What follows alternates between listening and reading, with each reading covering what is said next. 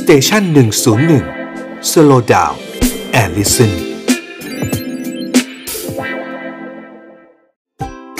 Health and History กับหมอต้นนายแพทย์กฤษดาซื่อรามพุทธครับสำหรับ Health and History ใน EP นี้นะครับเราจะคุยกันถึงเรื่องของอาหารที่เป็น Comfort Food หรืออาหารที่กินง่ายนะฮะกินแล้วมีความสุขนะครับ ผมชอบเรียกง่ายๆว่า Comfort Food คืออาหารสบายใจนะฮะ สิ่งที่เราจะคุยกันวันนี้ก็คือป๊อปคอร์นหรือว่าข้าวโพดคั่วครับ เป็นของที่หลาย ๆ คนชอบนะฮะชอบกันมานานละตั้งแต่รุ่นพ่อรุ่นแม่นะครับ จริง ๆ แล้วเนี่ยหลาย ๆ คนอาจจะรู้สึกว่าป๊อปคอร์นเนี่ยเป็นอาหารที่แบบรู้จักกันมาตั้งแต่สมัยคุณปู่คุณย่าอาม่าอากงแล้วนะครับ แต่จริง ๆ ป๊อปคอร์นหรือว่าข้าวโพดคั่วเนี่ยมีอายุนานกว่านั้นนะครับ นานกว่าคุณทวดเยอะมากเลย มีการพบซากของป๊อปคอร์นหรือข้าวโพดคั่วที่เก่าแก่ที่สุดนะครับ อยู่ในเปรูเนี่ย เมื่อประมาณสัก 4,700 ปีครับ4,700 ปีนี่คือก่อนพระเยซูเกิดอีกนะครับเพราะฉะนั้นมันหมายถึงว่ามันเกือบ 7,000 ปีเลยนะครับป๊อปคอร์นเนี่ยเป็นอาหารที่จริง ๆ แล้วหลายคนอาจจะบอกว่าเป็นของไม่ดีต่อสุขภาพนะครับเป็นของที่ต้องระวังแต่จริง ๆ แล้วเนี่ยครับงานวิจัยหลาย ๆ ชิ้นในปัจจุบันเลยบอกว่าป๊อปคอร์นเนี่ยหรือว่าข้าวโพดคั่วเป็นอาหารที่ช่วยต้องเรียกว่าช่วยสุขภาพด้วยซ้ำและในฐานะที่เป็นหมอชะลอวัยก็ต้องบอกว่าป๊อปคอร์น หรือข้าวโพดคั่วเป็นอาหารชะลอวัยด้วย หลายๆท่านอาจจะงงนะครับ ว่าป๊อปคอร์นหรือว่าของทานเล่นเนี่ยมันจะดีได้ยังไง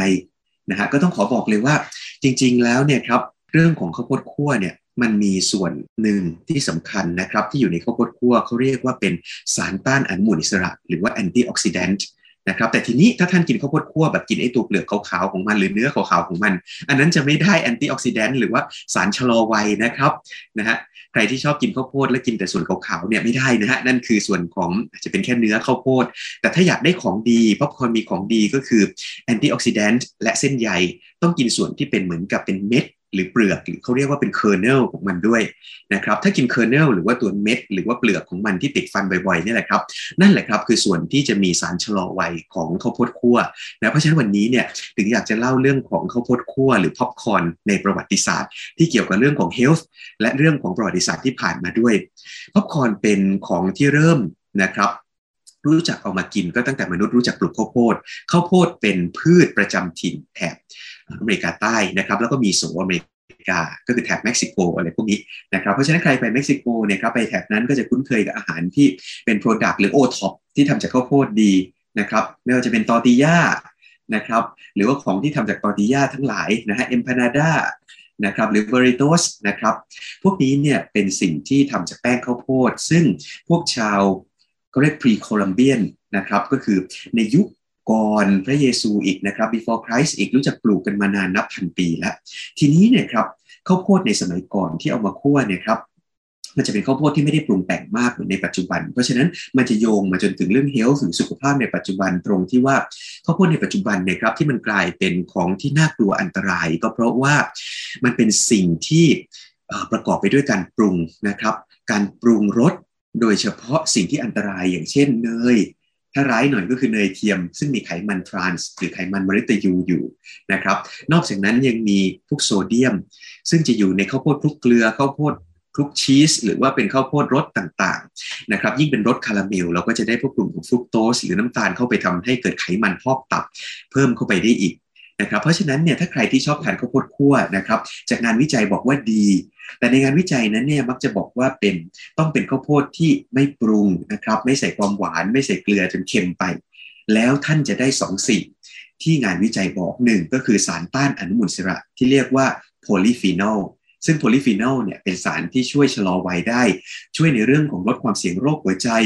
ต้านมะเร็งก็ได้นะครับ ย้ำนะฮะ เพราะฉะนั้นมันแปลว่าข้าวโพดคั่ว ต้านมะเร็งนะครับลดความเสี่ยงโรคหัวใจก็ได้จากสารโพลีฟีนอลที่เรียกว่ากลุ่มของตัว antioxidant ในข้าวโพดคั่วอันนี้นะครับนอกจากนั้นเนี่ยครับในข้าวโพดคั่วยังมีเส้นใยอาหารที่ดีอีก นะครับแต่ย้ำอีกทีนะครับ คนที่จะกินข้าวโพดคั่วให้ดีต่อสุขภาพก็จะต้องไม่ปรุงหนักมือเกินไป ไม่ใช้เนย ไม่ใช้เนยเทียมนะครับ แล้วก็พยายามกินส่วนของเม็ดมันหรือส่วนของกากที่เรียก kernel ด้วยอย่ากินแต่เนื้อขาวๆนะครับ เพราะฉะนั้นข้าวโพดคั่วในแต่ละมื้อที่เรากินไม่ว่าจะเป็นกินหน้าโรงหนังนะครับ หรือว่ากินหน้าจอก็ตามในปัจจุบันเนี่ยครับดัชนีข้าวโพดคั่วต้องเรียกดัชนีข้าวโพดคั่วเพราะว่าในต่างประเทศเนี่ย ก็ถือว่าข้าวโพดคั่วเป็นอาหารที่ขายในโรงหนังและถือเป็นอาหารขายดีทราบไหมครับ เมื่อร้อยกว่าปีก่อนเนี่ยโรงหนังเนี่ยครับฟื้นขึ้นมาได้ เพราะข้าวโพดคั่วนะฮะโรงหนังที่เกือบจะเจ๊งเนี่ยฮะฟื้นขึ้นมาได้ เพราะว่าเขาพยายามหาวิธีที่จะกู้โรงหนังหรือว่าธุรกิจ ที่ซบเซานะครับ เกี่ยวกับเรื่องของหนังจอเงินขึ้นมา แต่ทีนี้เนี่ยไม่รู้จะทำยังไงนะครับ ก็เลยในสมัยก่อนนั้นเนี่ยก็มีการเอาข้าวโพดคั่วไปขาย ก็ปรากฏว่าเงินจากข้าวโพดคั่วเนี่ยสามารถที่จะเอามาฟื้นธุรกิจได้เลยก็เหมือนธุรกิจในปัจจุบันนะครับ ธุรกิจของถ้าเป็นบ้านเราธุรกิจไหนใกล้ล่มเนี่ยฮะเริ่มขายอาหารเสริมกันอุตลุดละ นะครับเพราะฉะนั้นเนี่ยข้าวโพดคั่วคืออาหารเสริมของสมัยนั้นนะฮะแต่สมัยนี้เนี่ยครับมันก็จะมีพวกแบบแพลตฟอร์มทั้งหลายเข้ามาใช่ไหมครับเพราะฉะนั้นเนี่ยมันก็อาจจะฟังดูทำให้ดัชนีข้าวโพดคั่วของเราเนี่ย drop ไปแต่ไม่ต้องห่วงครับข้าวโพดคั่วเขาอยู่กันมานานก็อยู่ได้ครับเพราะอะไรรู้ไหมครับเขาพบว่าปัจจุบันเนี่ย popcorn index หรือดัชนีข้าวโพดคั่วก็ยังไม่ drop ครับเพราะว่าคนนั่งดู Netflix อยู่บ้านก็ยัง เอาข้าวโพดคั่วมาอบไมโครเวฟนะฮะหรือ air pop กินกันได้ เพราะฉะนั้นเนี่ยครับอย่าลืมนะฮะเราทานข้าวโพดคั่วได้ ถือเป็นอาหารที่ดีต่อสุขภาพด้วยครับ